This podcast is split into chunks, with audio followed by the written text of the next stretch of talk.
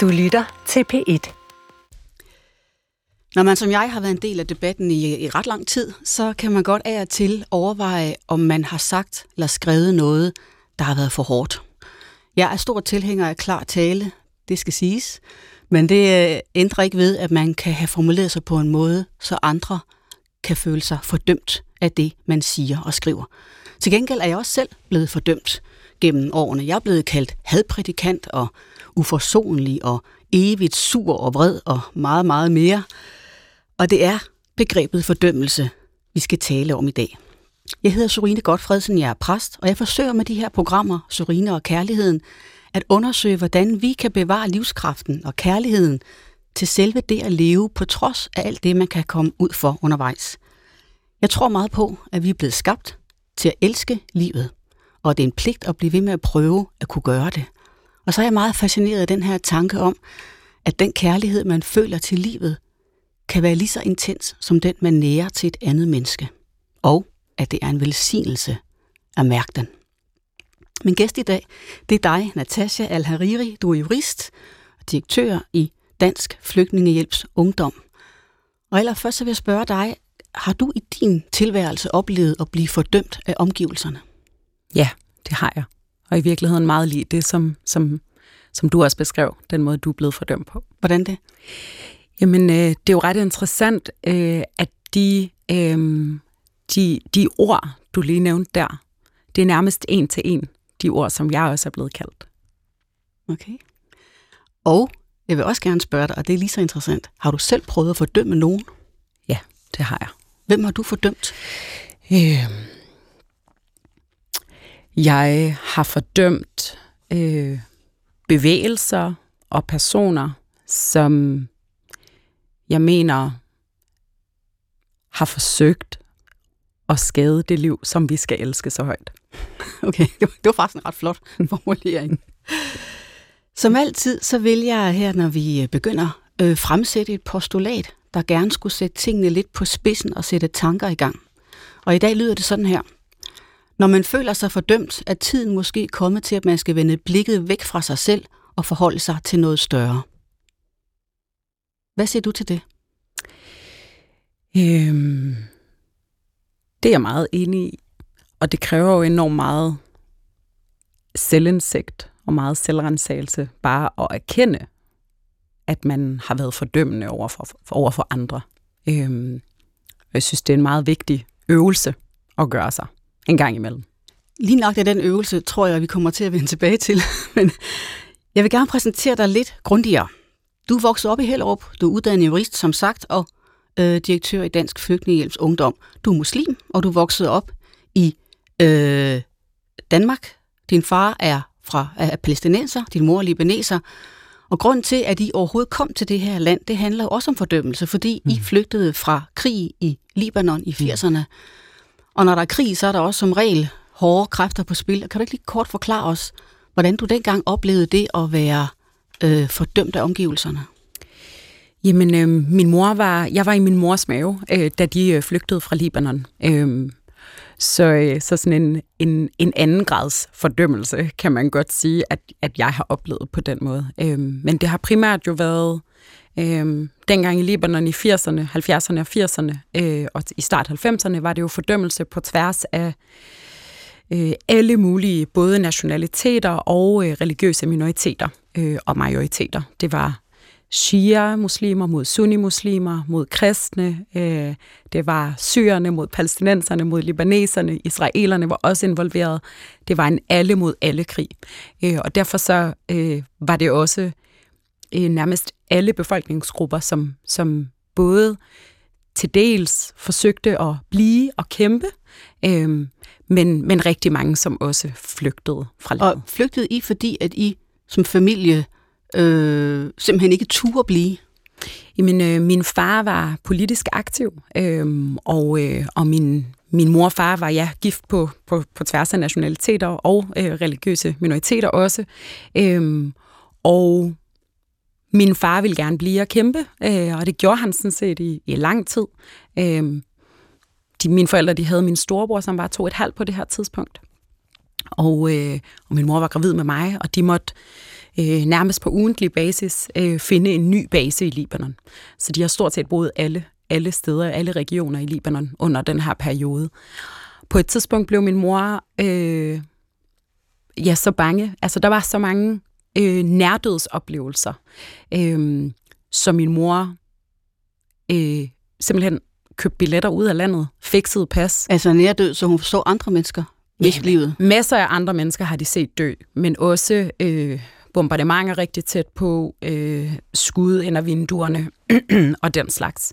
Øh, og når man, øh, jeg tror alle, der er forældre, øh, kan relatere til den, øh, den frygt, man oplever, øh, når, når der er fare tæt på en selv og ens børn. Øh, og så søger man fred. Mm. Øh, og, øh, og det var det, min mor hun ønskede, og min, min mor hun gjorde så det, ja, at hun fikset øh, ordnet pas og købte billetter ud af landet, og fordi hun vidste, at min far ikke ville, ikke ville flygte, så gjorde han det, uden han vidste det, og øh, fortalte ham om mandagen, at der var udrejse på onsdag, og øh, han var velkommen. Der var også en billet til ham. Tog han så imod den? Han tog imod den, men øh, ikke uden, øh, ikke uden øh, mange overvejelser. Det var svært for ham at flygte. Så I flygtede sammen? Ja. ja. ja. Og så kom I herop? Ja. Og hvordan kan du huske dit første oplevelse af Danmark? Øh, jamen, min første, mit første minde øh, i, i, i mit liv øh, er øh, ved Gentofte Sø, øh, hvor øh, vi boede i Vanget på det her tidspunkt. Øh, og, øh, og vi går rundt om den her sø. Det er meget koldt. Jeg tror, det er sådan en decemberdag. Øh, og øh, vi havde min, min mormor på besøg, mener jeg. Hun har været der en gang i sit liv. Øh, og det var, det var tre år efter, at vi kom til Danmark. Og min mor var gravid med min lillebror, og det var så koldt, og der var så meget sne. Øhm, og vi gik den der tur, og, øh, og det er meget idyllisk i virkeligheden. Hvordan var dit humør der? Godt. Jeg var et meget glad barn. Meget talende, meget ivrig, meget... Øh, altså, min mor og far kaldte mig papegøje, øh, fordi jeg snakkede så meget, og bare tonsede rundt og var nysgerrig. Så du havde en følelse af, at det var trygt at være her? Meget. Så bliver du lidt ældre og bliver teenager, som vi alle gør, og så begynder du også at udvikle en større bevidsthed om, hvad Danmark er for noget. Og nu er vi omkring år 2001, mm. og det er jo et skæringspunkt på mange måder, også i forhold til øh, det udgangspunkt, vi har med den her snak i dag med fordømmelse, fordi det er øh, der, hvor Anders Fogh Rasmussen kommer til magten i Danmark, kraftigt støttet af Dansk Folkeparti, og dermed begynder en ret intens værdisnak mm. i det her land om indvandring, islam i Danmark, integration, alle de ting, du kender så godt. Og samtidig sker der jo også det her voldsomme terrorangreb i USA 11. september, som sætter kulturernes forskellighed på spidsen, kan man roligt sige. Og jeg ser faktisk selv det her skæringspunkt som en, øh, også en milepæl naturligvis mm. i mit eget virke, fordi det var også der, man virkelig begyndte at overveje, hvad betyder det, at vi skal leve sammen, og at, man, øh, at kulturerne blander sig så meget, som de gør i moderne tid. Kan du huske den 11. september 2001? Ja, det kan jeg. Hvad lavede du den dag? Jamen, øhm, jeg var hjemme sammen med min familie. Øhm, og øhm, vi, ser, vi ser tv, og pludselig bliver fladen jo ryddet. Øhm, og jeg var jo ikke så gammel. Altså, jeg var jo jeg var 12 år gammel, ikke? Øhm, og var forvirret. Altså, anede ikke, hvad, hvad det var, der egentlig lige foregik. Hvordan reagerede din far og mor? Øhm, jeg tror på samme måde. Øh, hvad er det egentlig, der foregår her? Hvad er det, der er sket? Hvem står bag? Øh, hvad betyder det her? Øh, hvor mange mennesker er døde? Altså, jeg tror virkelig sådan en, en oplevelse af, at, at der er sket noget voldsomt, uden at vi ved, hvad konsekvenserne af det også er. Ja, og sådan havde de fleste mennesker det. Jeg kan huske, at jeg kom på arbejde. Jeg var dengang ansat på det fri aktuelt, og havde været nede og have et fag på de, øh, universitetet, hvor jeg studerede teologi med apostlernes gerninger, og kom ind på avisen, og det hele bragede løs. Mm. Og min første reaktion var faktisk dengang, det er ikke noget særligt. Mm. Der sker så meget mærkeligt ud i verden. Jeg tror, der gik sådan en helt surrealistisk forsvarsposition i gang, mm. hvor jeg, ikke, jeg slet ikke fattede alvoren af det. Mm. Og det kom selvfølgelig mm. efter nogle minutter, ja. at det var øh, virkelig alvor. Og den alvor kom også til at betyde, at debatten her i landet øh, i synet på muslimer, og måske muslimers syn på os, mm. øh, virkelig udviklede sig voldsomt. Kan du ikke prøve at forklare mig, hvordan du fra det her punkt begyndte at opfatte dette at være muslim i Danmark? Det er jo egentlig ret interessant, fordi jeg tror i virkeligheden, før den tid var jeg ikke særlig bevidst om, altså jo, jeg, jeg var jo den eneste muslim i klassen, og min, min søskende og jeg var de ene muslim, muslim, muslimer nærmest på skolen øh, på det her tidspunkt, og jo, jeg vidste jo godt, at jeg tilhørte en minoritet, men det var jo ikke, det var ikke noget, vi sådan nødvendigvis snakkede om, eller det var ikke noget, der mm, skulle behandles særligt eller anderledes. Det var ikke politiseret. Det var bare. Øhm, og, og dagen efter øh, 9-11, øh, og jeg kan faktisk ikke huske, om det var en skoledag, dagen efter, det mener jeg, at det var, så mødtes vi øh, på, på skolegangen, og vi sang sammen. Og øh, jeg bliver næsten lidt rørt, men det var en, det var en utrolig stærk oplevelse. Hvad, hvad, hvad sang I? Men jeg kan faktisk ikke engang huske, hvad det var. Altså, øh, jeg, jeg kan bare sådan, jeg kan, gen, jeg kan huske den der følelse af samhørighed, og at jeg var en del af den samhørighed, øh, og at vi stod sammen i sorgen. Øh, og det var, det er jo et frygteligt sted at være i sorgen, men det er jo også en del af livet. Øh, men det, at man ikke står alene med sorgen, det er jo det, som er som gør en stor forskel. Mm. Ikke? Øhm. Men øh, tænk du på det tidspunkt, jeg er muslim, og det er de andre ikke. ikke er der nogen, der ser skævt til mig? Ikke på det her tidspunkt. Jeg synes, det kom, det kom jo ikke lang tid efter, men det kom noget tid efter det, det første chok. Øhm, hvor, hvor det jo også blev bragt ind i klasseværelserne, og det var noget, man snakkede om, og det var, det var jo en, altså den mest skældsættende begivenhed, der er et før og et efter 9-11. Ja. Øhm, den mest skældsættende begivenhed i mit liv, og i, i, altså måske i mange af vores liv.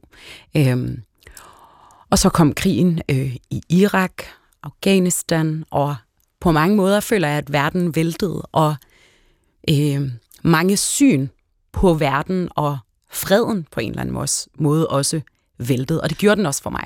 Kunne du mærke, Natasja, at stemningen i Danmark forandrede sig ja. omkring dig? Ja. Kan du prøve at beskrive, hvordan det føltes? Jamen, øh, der gik i virkeligheden ikke lang tid efter 9-11, hvor jeg øh, var på en legeplads med nogle venner. Og, øh, og der var der gik en ældre dame forbi og begyndte at råbe efter mig. Skrid hjem til Iran. Og så sagde jeg, jeg er ikke fra Iran. Altså, øh, og så sagde hun, jeg er ligeglad, hvor du er fra, bare skrid hjem. Og jeg, det var sådan en, jeg tror endda, jeg råbte efter hende, øh, jeg er et barn, og jeg bor her. Øhm, og det var, det var efter, og det, sådan set, det var faktisk, tror jeg, min første oplevelse med at blive øh, sat i en boks med nogen, om det er øh, regimet i Iran, eller om det var øh, Saddam, eller Osama bin Laden, eller hvem det var, nogle andre brune muslimer. Men hvad forbandt du hendes vrede med? Fordi du var ikke vant til at blive tiltalt på den måde. Nej, det må man sige, jeg ikke var. Øh, jeg forbandt den til øh, en, øh, en stærk retorik omkring øh, muslimer i verden i virkeligheden. Måske endda særligt øh, muslimer i den vestlige verden. Øh, og for en, som er praktisk talt født og opvokset i Danmark, var det jo en... Der var ikke nogen modsætning for mig i at være muslim og dansk, eller muslim og bo i Danmark. Øh, det var jo bare sådan, det var. Jeg havde aldrig kendt til andet. Men gik du så ikke hjem og spurgte din farmor, hvad er det, hun er vred over? Jeg gik hjem og sagde det, øh, at der var en, der havde råbt efter mig, og det var, det var på legepladsen lige over for mit hjem, så jeg kom hjem og var rystet. Øh, og jeg husker, at de sagde, øh, sådan, både sådan, hvad sagde du? Hvad gjorde du? Mm. Ikke? Øh, og så sagde jeg, at jeg sagde, at jeg ikke var fra Iran. så grinte de lidt af det. Øh, og, øh, og så sagde de, at jeg skulle ryste af mig. Men de forklarede dig ikke, hvad hun havde på hjerte? Øh, nej, det husker jeg ikke. Nej. Det husker jeg ikke, at de gjorde. Og jeg vil sige, det er meget sådan... På det her tidspunkt var der jo en, en var der begyndt at komme en stærk fortælling øh, øh, i, i medierne, men som jo også spredte sig ikke? Øh, ud i samfundet. Og jeg læste ikke nødvendigvis aviser dengang, men der var alligevel en stemning omkring, nu snakker vi om det her. Øh, og hvordan vi så skulle snakke om det, og hvordan det blev udmyndtet, øh, og hvordan øh, børnene i skolegården også... Øh, altså, jeg er blevet kaldt jeg, første gang jeg blev kaldt perker, var, var, øh, var i 7. klasse. Øh, et år efter, efter 9-11. Og det, det kunne jeg huske, det var sådan en, wow, det havde, det havde jeg alligevel aldrig prøvet før, faktisk. Øh, og var det nu også her? At, altså, hvem, hvem, hvem kaldte dig det? Jamen, vi, vi stod shippet. Øh, og øh, jeg kan ikke engang huske, hvad, hvad situationen konkret var, men du ved, klassisk skolegård, ikke? Der er sket et eller andet, vi var uenige om, om jeg havde tabt eller ej. Et eller andet fuldstændig ligegyldigt. Og så blev jeg kaldt perker. Og, øh, og det var jo det var myndet på mig. Det var ikke myndet på nogen af mine andre venner, som jo ikke øh, er, altså, var brune. Øhm, og, og det er, jo, det er jo sådan noget, jeg husker. Ikke? Man, man glemmer ikke første gang, man er blevet kaldt perker. Det tror jeg gerne. Lad der sig en, øh, en følelse af trods eller had eller vrede? Eller kan du sådan sige, hvordan det har Hvordan det øh, tog bolig i dig? Ikke had. Jeg har følt rigtig mange ting, men jeg har faktisk ikke følt had. Og det er jeg ekstremt taknemmelig over. Øh, fordi hadet kan jeg ikke bruge til meget. Jeg kan godt bruge vreden. Den kan jeg manifestere ind i et debatindlæg, eller i øh, en samfundsfagstime, eller en diskussion. Men hadet det er jeg så taknemmelig for, at aldrig har taget, taget plads i mig, fordi øhm, det tror jeg ikke er særlig, eller det er ikke særlig konstruktivt. Men, men, men utryghed. Utryghed følte jeg mig, altså, eller følte jeg. Øhm, Hvad med kampgejst? Meget af den, rigtig meget af den. Og jeg vil sige, da jeg øh, var 13,5, øh, der, der valgte jeg jo at bære, at bære tørklæde. Øhm, og havde oplevelser i forbindelse med det meget kort tid efter, at jeg begyndte at bære tørklæde, blev spyttet på øh, på, på strået. Øh, og jeg vil sige, kampgejsten kom først nogle år efter, men, men jeg valgte meget tidligt, at jeg ikke ville være en undskyldning for mig selv. Øh, og, og, og gå ind i klasserummet som den, jeg var. Jeg er ikke blevet spyttet på, men indledte jeg med at sige, at jeg også har oplevet fordømmelse, og det har jeg jo fordi, at da hele den her udvikling tog fart her i landet, var jeg også meget med i debatten og opfattede øh, sammenstød mellem kulturerne som meget dramatisk, og det er fordi, at jeg har en stærk tro på, at man har en kultur, og man har rødder, og man har sprog, og man har nationalfølelse, og man skal værne om sit sted. Så jeg har altid været meget drevet af, mener jeg selv, stor kærlighed til Danmark, og det kan også komme over. Og så en og så også en provokation ved, at måske at anse nogen for ikke at ville tage Danmark nok til sig. Det kommer jeg lige tilbage til. For med min egen fordømmelse vil jeg bare fortælle, at jeg engang har oplevet at skulle ind til en, øh, en fest på Vesterbro i det meget progressive, venstreorienterede københavnske miljø. Og jeg trådte ind med min veninde, og straks kom der en mand gående, banede sig vej igennem lokalet og gik helt hen tæt på mit ansigt og sagde, du skal bare skride dig vil vi ikke have her. Du har de mest latterlige holdninger og skældte mig ud, og var millimeter fra simpelthen at slå mig i ansigtet. Og så var der nogen i selskabet, der lagde sig imellem, og min veninde og jeg, vi forsvandt og gik et andet sted hen. Vi synes ikke rigtig, vi havde lyst til at være der. Men det er første gang, jeg har oplevet den der følelse af simpelthen at blive bange og ganske rystet bagefter, fordi mm. det er grænseoverskridende at stå konfronteret med et andet menneskes foragt ja. på den måde. Det er meget grænseoverskridende. Og det ved jeg, det har du også ja. prøvet noget, der minder om. Mm. Så det her med at blive fordømt, er jo også en oplevelse, der sætter sig, og som man bærer med sig. Mm. Og når man har prøvet det mange gange, jeg tror, du har oplevet det flere gange, end jeg har, så sidder det selvfølgelig meget dybt i en. Vil du sige, du i dag, efter at have levet i Danmark i den her periode, at den her følelse af at blive fordømt er, er en del af din personlighed? Det er egentlig et meget interessant spørgsmål. Øhm, Og hvis man kan tale om, om en, at en følelse ligesom har sat sig, har taget hus i ens krop, så tror jeg faktisk, at den modstand og fordømmelse, som, som jeg har oplevet øh, som en del af en gruppe i Danmark, øh, helt klart har præget mit liv rigtig, rigtig, rigtig meget, og gør det jo stadigvæk. Og den har jo på mange måder været en drivkraft, øh, og, og jo også udslagsgivende for den vej, jeg har valgt at tage i mit liv. Øhm, og det er jo meget interessant, at, at, at min, og det er jo ikke konkret decideret myndet på Dansk Folkeparti, men Dansk Folkeparti var jo meget tydelig øh, i den her offentlige debat og i den her samtale omkring øh, den periode, ikke? Øh, med alt, hvad det indebar. Og det var jo noget, som jeg skulle forholde mig til, læse om, lytte til hver dag. Og det er klart, at når man ikke kan se sig selv i det, og når man ikke køber ind på den præmis, der på en eller anden måde bliver sat op, så, hmm, så oplever man, at man skal gøre modstand, har jeg lyst til at sige. Men har du i hele den her retorikbølge, mm. du er vokset op i, har du ikke nogen gange sagt til dig selv, det der har Dansk Folkeparti faktisk ret i? I al ærlighed? Ja. Nej.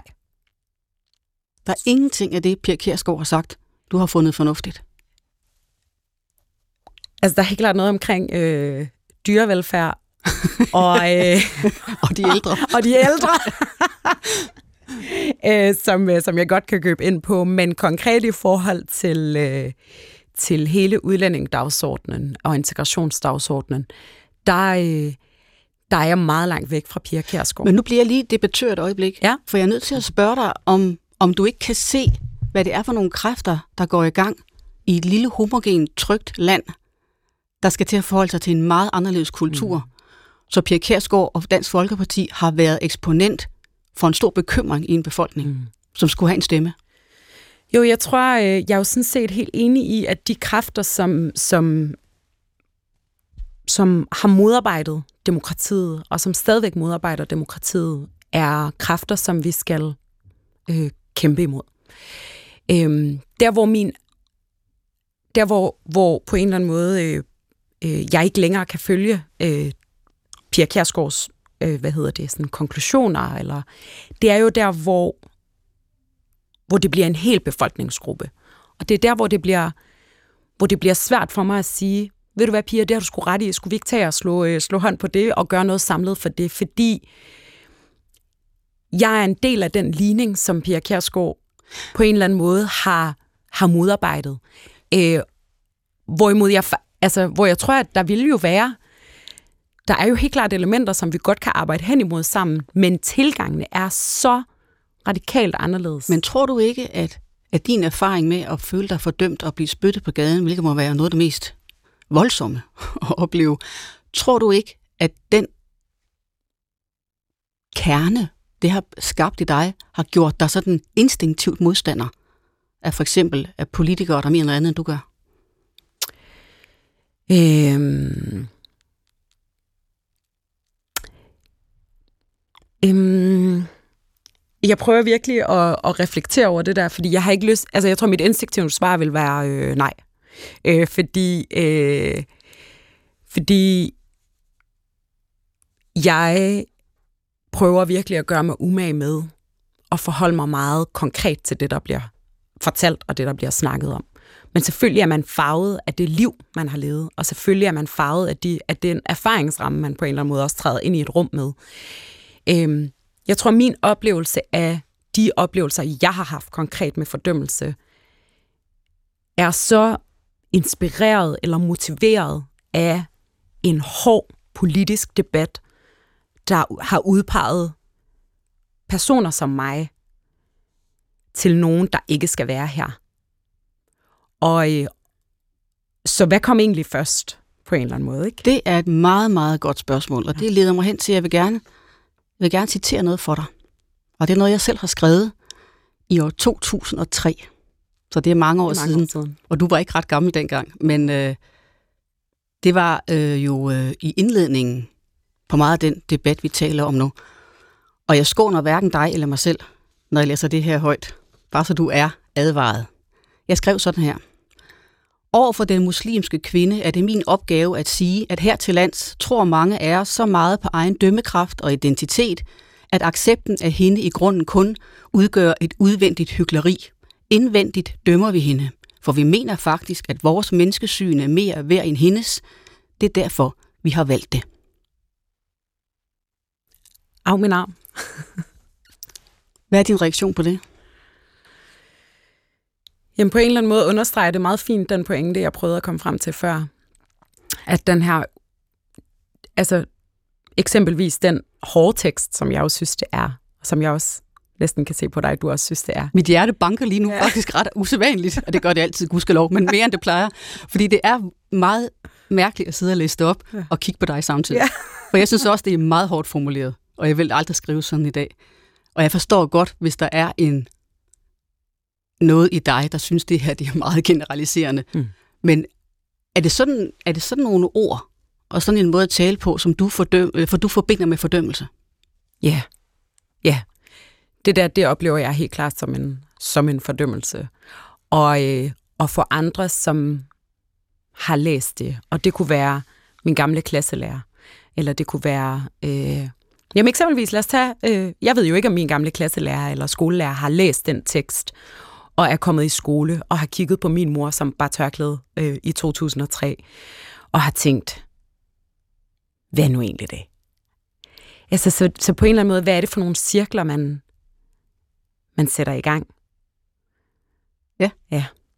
Det er absolut et godt spørgsmål, og det stiller jeg også mig selv. Hmm. Øh, helt sikkert, øh, fordi som jeg nævnte før, så har jeg også mm. været meget drevet af, af simpelthen grundlæggende bekymring for, hvad skal der ske med Danmark? Mm. Og det er den, der driver mange mennesker i debatten. Mm. Det er jo en grundlæggende bekymring for noget. Mm.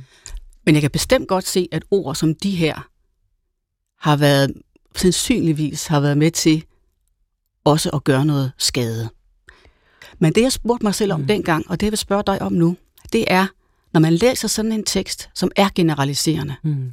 meget, og som jeg også øh, indikerer, at jeg tror, at jeg ved, hvordan alle muslimske kvinder har et livssyn, der er, der er identisk nærmest. Kan man så ikke, som et voksen forstandigt menneske, træde et stykke ud og sige, det behøver ikke at være mig, hun skriver om. Kan man ikke trække sig selv ud af, den, af det regnestykke? Det er det, jeg altid har Mm. overvejet, om det ikke mm. kan lade sig gøre. Øh, jo, men det interessante i det er jo, jeg kan godt prøve at trække mig selv ud og sige, det er jo ikke mig, hun skriver om. Men kan, øh, kan min kollega det, som ikke bærer tørklæde for eksempel, kan hun sige, men det er jo ikke Natasha, hun skriver om. Giver det mening? Du skal lige forklare det lidt, Ja. lidt tydeligere. Så, så når der bliver skrevet øh, en eller anden tekst om, øh, om kvinder, der bærer tørklæde, eller om en anden befolkningsgruppe, som er generaliserende, og, øh, og jeg som en del af den her gruppe, der bliver beskrevet, jeg kan jo godt forsøge at sige til mig selv, jeg ved jo godt med mig selv, at det ikke passer. Eller jeg ved jo godt med mig selv, at det ikke er mig, hun skriver om. Hun skriver om nogen andre. Øhm, hvad med dem udefra, som ikke nødvendigvis er en del af den befolkningsgruppe? De køber jo ind på den generalisering. Og den effekt, det kan have, det er, at jeg alligevel skal blive konfronteret med, at jeg jo er en del af den gruppe. Men betyder det så, at du ikke personligt bliver såret af det her? Jo, det gør jeg. Det gør du også. Ja, det gør jeg. Det er ikke kun fordi, du er bekymret for, hvad andre tænker. Du bliver også personligt såret over Jeg bliver personligt såret, fordi jeg ved, det ikke passer, og fordi det er en generaliserende tekst. Og så kan man lave krumspring som nogle muslimske kvinder. Mange muslimske kvinder og den slags, ikke? Men jeg, på en eller anden måde, så er essensen det samme for mig. Øh, medmindre det er koblet op på 52 procent af XYZ, øh, oplever XYZ til daglig. Deraf kan vi konkludere Mm. sådan, sådan, sådan. Det, det er jo fakta. Det kan vi forholde os til. Men synsninger og mavefornemmelser, det er jo altid svært, og vi har alle sammen ret til at have dem. Men når vi ytrer dem, slipper vi på en eller anden måde også kontrollen over, hvad det har af effekter ude i samfundet. Så det er et kæmpe ansvar, vi bærer jo. Du har nok ret i, at der er et element af synsning i det her, men der i de ord, jeg citerede før af mig selv, men der er jo også et element af, at nu var det jo tørklædet, den mm. Øh, kommentar handlede om, mm. at tørklædet jo se, øh, repræsenterer noget, som er ikke en del i dag af dansk kultur. Og det er ikke en synsning, det er en konstatering af, at der mm. er på en eller anden måde en forskel mm. i det, man udstråler. Mm. Du går selv med tørklæde og har det mm. på lige nu. Mm. Øh, spørger du dig selv om, hvad du sætter i gang af kræfter omkring dig ved at gå med tørklæde? Øhm, ja, det gør jeg, fordi jeg jo bliver konfronteret med det øh, ofte. Og øhm, det, jeg mest af alt oplever eller har oplevet at sætte i gang, er vrede og fordømmelse. Øhm, jeg, altså mod mig. Mm. Øh, jeg har svært, ærligt talt, øh, og det er jo også derfor, at jeg bærer det, øh, men jeg har svært ved at se de negative konsekvenser af, at jeg personligt vælger at klæde mig på en bestemt måde. Og det er jo helt ind i kernen af, hvad det her det også på en eller anden måde handler om. Ikke? Og nu har vi lige været igennem en hel mølle med, med tørklæder og revolutionen i Iran også lige nu, som er meget inspirerende. Ikke? Altså retten til et frit valg. Øh, det er jo den, vi kæmper for, både i Danmark og i udlandet. Men med omvendt fortegn? Men med omvendt fortegn. Kan du se det paradoxale ved det omvendte fortegn? Øh, nej, jeg synes faktisk, at, altså, øh, at essensen er præcis den samme. På den måde, at øh, i Danmark, øh, på den måde, at essensen af det handler om, at kvinder skal have ret til at klæde sig, som de vil. Så på den måde er essensen den samme. I Danmark har vi lige haft en debat om, hvorvidt øh, det skal forbydes. Øh, og i Iran har de lige nu revolutioner og gadekampe om at få lov til at tage det af. Øh, så, så ja, det er med omvendt fortegn, men i virkeligheden så er essensen den samme. Og nu skal det her ikke blive en debat om tørklæder, fordi jeg vil nemlig hellere høre dig svare på, i, midt i al den her diskussion om frihed og påklædning og sammenstød, alt det vi står i, hvad har det ført til i forhold til, at du fordømmer andre, for eksempel mig?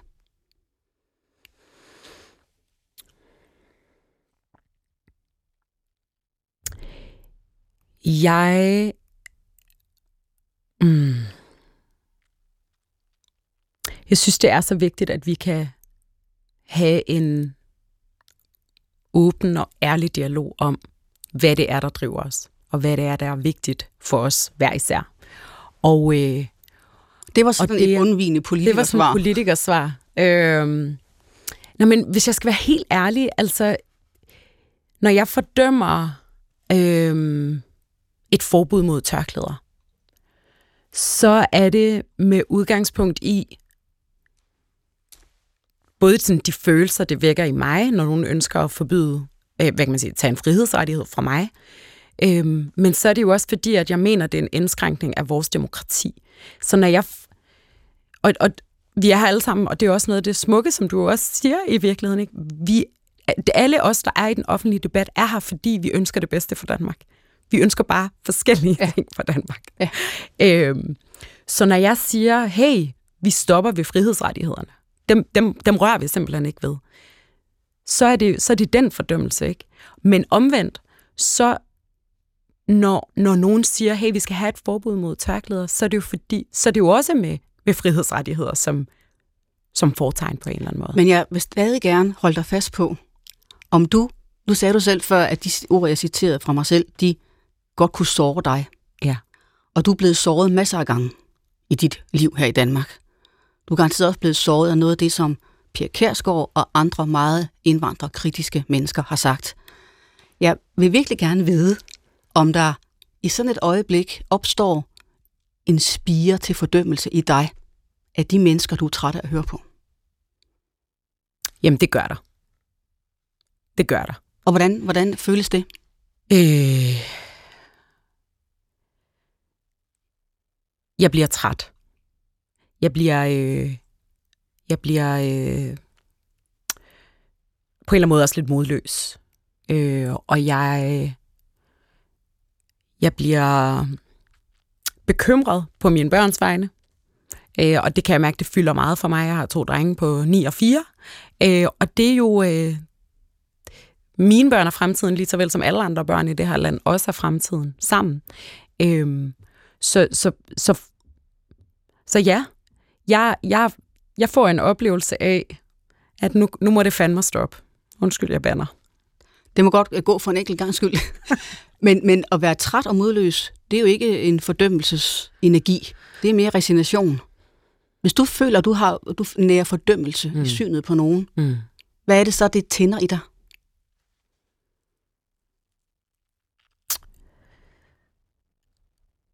Hmm. Jamen, øhm,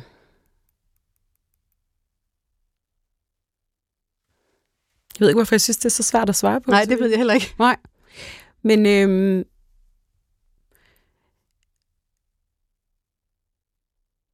Jamen, det ved jeg simpelthen ikke. Det, er jo, det, er jo, det synes jeg, det skal jeg hjem og totalt reflektere over det her. Det har måske noget at gøre med, at når man, jeg kan sagtens forstå dig, det har noget at gøre med, tror jeg, at når man vedkender sig og fordømme nogen, så er det virkelig, så åbner man ind til noget af det mest negative i sig selv. Og nu sagde du lidt tidligere, at du ikke føler had. Mm. Og det er jo meget smukt ikke at gøre det, men de fleste mennesker kan alligevel presse derhen, hvor de mm. kommer til at hade nogen eller noget, eller hade en tilstand. Og hvis du ikke er vant til at forbinde dig selv med had, så er du nok heller ikke vant til at forbinde dig selv med, at du faktisk også måske mm. fordømmer nogen. Mm. Og jeg tror, at noget af det, som, som jeg virkelig måske sagde i starten, det er det her med, sådan, det er bevægelsen, eller det er, det er jamen, tilstand. Altså jeg tror, det er den, den tilstand, vi har brugt, øh, jeg føler det meste af august og september på, øh, hvor vi virkelig har snakket meget om tørklæder og frihedsrettigheder, og øh, den tilstand, den fordømmer jeg.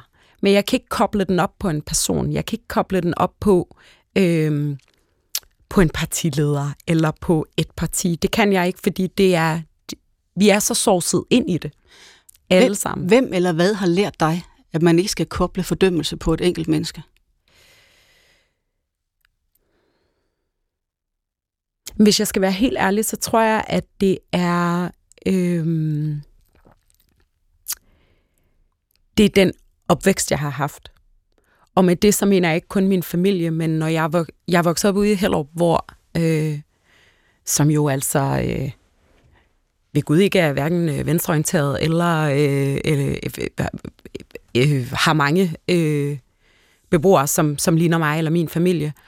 Og jeg tror, at det her med øh, at vokse op et sted og i, en, i, et, i et lokalmiljø, hvor naboerne var skide søde, og klassen var dejlig, og jeg er kommet i alle mine klassekammeraters hjem, og jeg ved ikke, hvad de stemmer, og hvad deres forældre har stemt, og hvordan de har oplevet den tid nødvendigvis, mm. fordi vi voksede bare op sammen.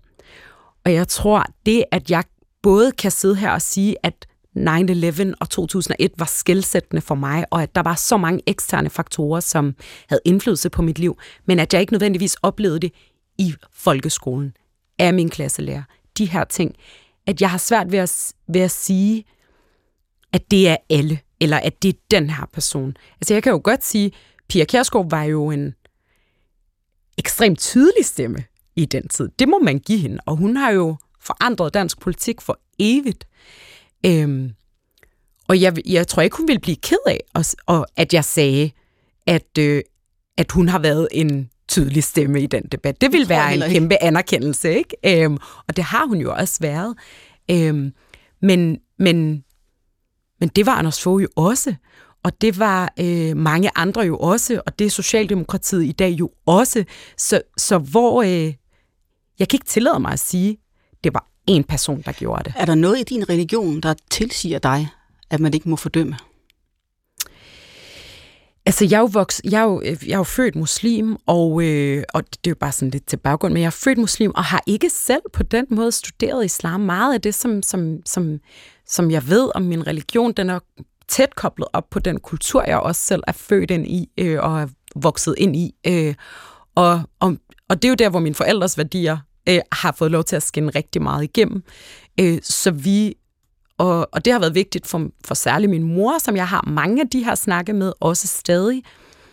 Der er det meget vigtigt for hende hele tiden, og det har det altid været. Hun har altid stået til rådighed for naboer og klassekammerater og hvad der ellers er for spørgsmål. Og vi har altid sagt, at der er ingen dumme spørgsmål. Så på en eller anden måde finde det her fordomsfrie rum, og også et rum, hvor vi kan få lov til at, at, at have de her snakke, uden at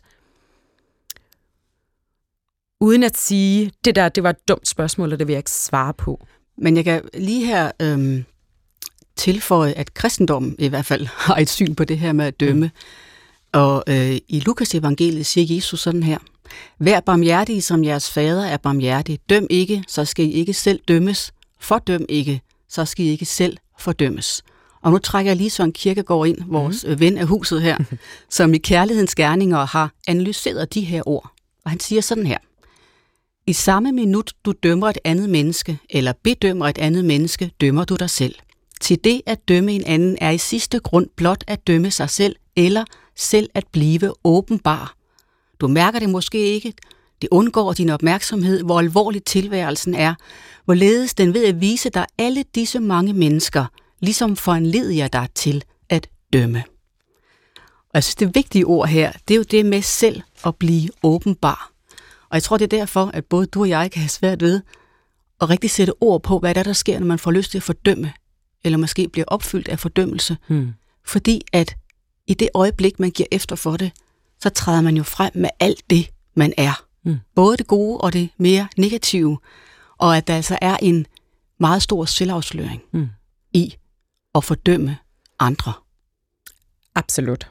Og jeg vil også sige, at noget af det også handler om sådan på en eller anden måde frygten for at blive et op af had.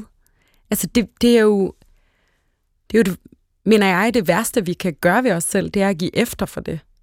Øhm, fordi hvor, hvor ender vi så? Det, det har vi jo altså set, ikke? Øhm, at, at der bliver meget lidt tilbage i den offentlige samtale, hvis ikke vi også holder fokus på det, som binder os sammen, og det, som kan være lyspunkter. Øhm, og, og man kan sige,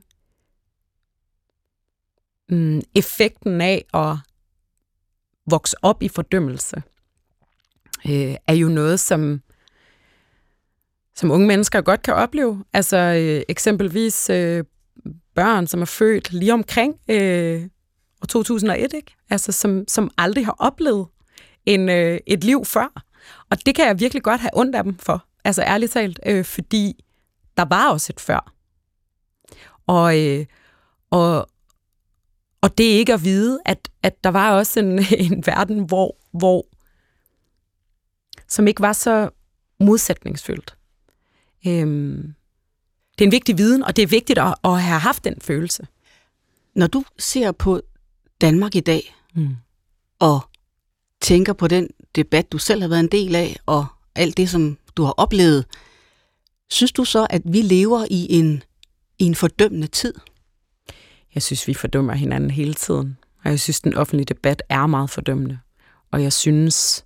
Prøv lige at forklare, hvad du mener helt nøjagtigt med det. Jamen, øhm, der er også en grund til i virkeligheden, at jeg jo har, har, har trukket mig til dels fra den offentlige debat. Altså, jeg skriver jo ikke så meget, som jeg gjorde før, og jeg, jeg er ikke med i de her programmer så meget, som jeg var før. Og jeg vil sige, at jeg blev meget glad, da, da, da jeg blev inviteret til det her, fordi der er tid til refleksion, og der er tid til fordybelse, og, og de her meget hurtige pointer, og øh, alt handler om at flytte stemmer og flytte vælgere, og det er, det er så overfladisk. Og når det skal være så overfladisk, og når vi kun læser overskrifterne, så handler det om at positionere sig selv. Og det er jo desværre det, som jeg oplever, at vores politikere og meningsstandere ofte falder i. Hvad er den nøjagtige grund til, at du har trukket dig så meget, som du har? Er det, fordi du ikke kunne holde til det? Eller fordi, at det kom, blev meningsløst for dig, eller hvad?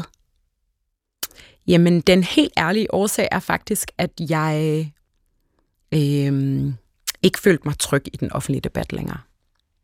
Og jeg følte mig ensom.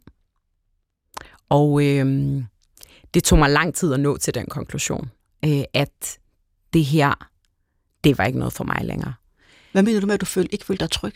Jamen, øh, øh, jeg, jeg oplevede, at øh, truslerne tog til, hadbeskederne tog til. Jeg oplevede ikke længere, at der var tid til en reflekteret samtale. Øh, og jeg, min yngste var under et år på det her tidspunkt, øh, da jeg ligesom mærkede, at nu var det bare for tæt på. Og, øh, der, og hele sådan den, den her sådan følelse af øh, ikke at vide, hvornår, altså på en eller anden måde, der var meget lidt kontrol over mit eget liv. Altså debatten tog mig bare på en eller anden måde. Jeg havde ikke længere kontrol over øh, nødvendigvis, hvad jeg selv ville stille op til, og det, man har jo altid sin egen vilje, men jeg, jeg blev så lullet ind i det der dag til dag, at det var så svært på en eller anden måde at se meningen med det. Øh, og hvad bidrager jeg egentlig med her? Øh, så jeg havde brug for at distancere mig fra det. Noget, jeg selv har tænkt meget på ved at have været med i debatten i mange år, det er, hvad det, hvor meget det egentlig, hvad det egentlig gør ved ens personlighed. Mm. Øh, om man bliver for hård, eller for unuanceret, eller for fordømmende. Mm. Jeg vil godt spørge dig, havde du, havde du en følelse af, at du var i færd med at blive et menneske, du ikke selv brød dig om? Ja. Ja. Paraderne var konstant oppe, og det var de både øh, ude øh, i det offentlige rum, øh, de var det, når jeg sad med mine venner og med min familie, og man var... Øh, et, man var så meget i det hele tiden, at der var i virkeligheden heller ikke særlig meget tid til at reflektere over, hvad det var for nogle cirkler, man satte i gang. Øhm, og det, det er ikke det, jeg vil. Det er ikke det, jeg vil bidrage med. Hvad vil du i stedet gerne bidrage med? Jamen, jeg vil gerne bidrage med øh, øh, refleksioner over, for det første, hvad det er for en fremtid, jeg ser for, for vores land øh, og for min børns land, men jo også over, ærligt talt, den demokratiske tilstand, som vi befinder os i, som jeg oplever som svag. Øh, og det gør jeg blandt andet, fordi at jeg jo hverken, og jeg, altså jeg kan jo ikke sige, at jeg har trukket mig fra den offentlige debat, men jeg har trukket mig til, lidt tilbage mm. øh, og stempler ind og ud i virkeligheden øh, som efter for godt befindende, og det er en privilegeret position at stå i, øh, men det er jo også, fordi jeg har et, et øh, lidt mere end et fuldtidsjob øh, med at drive en organisation. Øh, men, men, men jeg er jo hverken den første eller den sidste til at tage det træk. Øh, og vi vil opleve flere, som trækker sig, fordi at konsekvenserne er så voldsomme. Nu indledte jeg med, og det gør jeg øh, øh, som regel i de her programmer, med at tale om, hvor vigtigt det er at blive ved med at elske at være her i verden. Ja. Fordi jeg tror på, at vi har fået det her liv, fordi vi skal elske det. Mm. Uanset det kan være svært. Jeg kunne godt tænke mig at høre om, om dit forløb her i Danmark i debatsammenhæng og dette at have oplevet nogle rigtig ubehagelige ting, har været med til at tage livskraft fra dig, eller livsmod, eller glæde? I perioder har det helt, helt klart bidraget med det. Øhm, jeg har helt klart haft tider, hvor jeg har tænkt, det skulle også lige meget det hele. Øh, jeg har en fed uddannelse, og den er jeg virkelig glad for. Den kan jeg garanteret også bruge i, øh, i, i udlandet.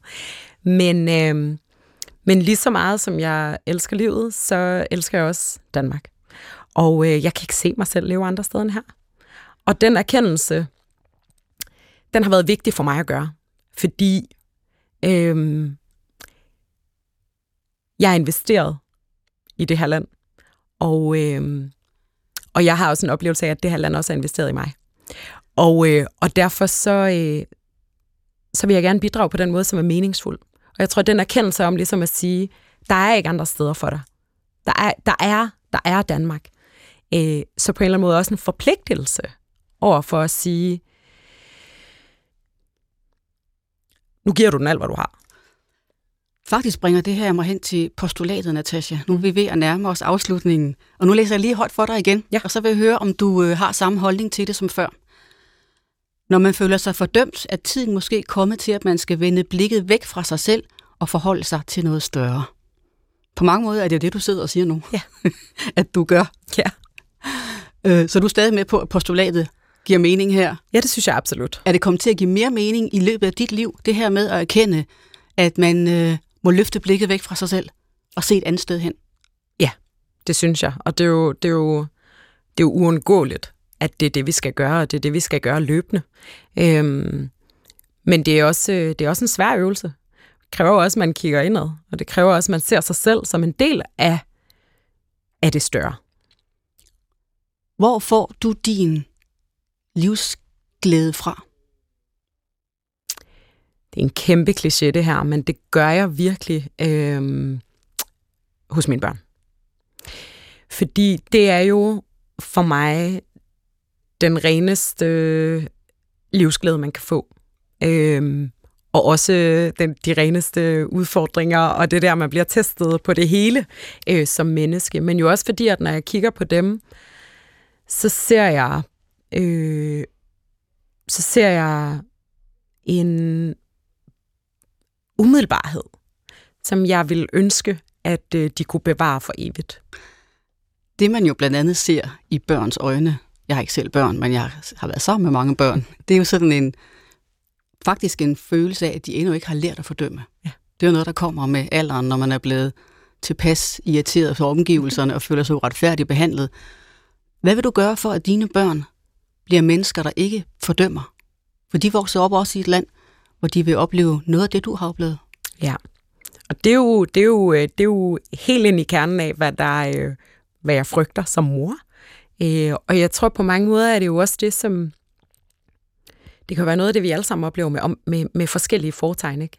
Det kan være, øh, at der er et barn, der er født med et, øh, med et handicap, eller et barn, som er rødhåret, eller bare et barn, som på en eller anden måde skiller sig ud fra majoriteten. Øh, jeg snakker utrolig meget med mine børn om, hvem de er i det her samfund. På en, på en måde, og kun øh, efter de selv er blevet opmærksom på, at der er nogle ting, der skiller sig ud for dem. Og det, det startede tidligere, end jeg troede. Tror du, at de erfaringer, du har med at blive fordømt og selv måske øh, nære lidt fordømmelse i synet på andre, at det langsomt vil forsvinde fra dit sind igen, når du bliver ældre?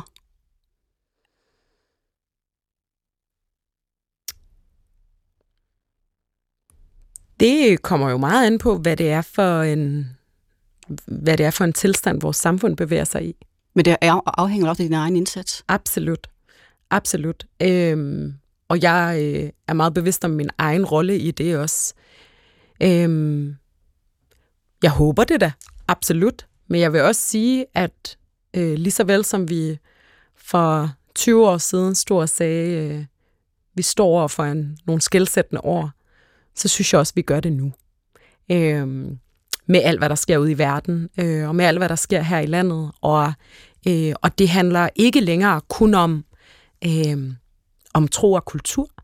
Det handler også om øh, helt grundlæggende, øh, hvad er det for et demokratisk samfund, vi lever i. Så på en eller anden måde er der noget, nu, der er, der er en fællesnævner på spil, som vi på en eller anden måde er flere, der kan, der kan være sammen om. Og Ja. det synes jeg er ret interessant.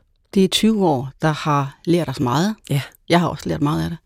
Og jeg har lært meget, Natasha, at tale med dig i I dag. lige måde. Stort tak, fordi du ville være med i Surina og Kærligheden. Det har virkelig været en fornøjelse. Programmet sendes hver torsdag og søndag på P1, og det kan streames på DR Lyd. Programmet her var tilrettelagt som altid af Mikkel Clausen, producer og manden bag teknikken. Jeg hedder Surine Godfredsen. Tak fordi I lytter med.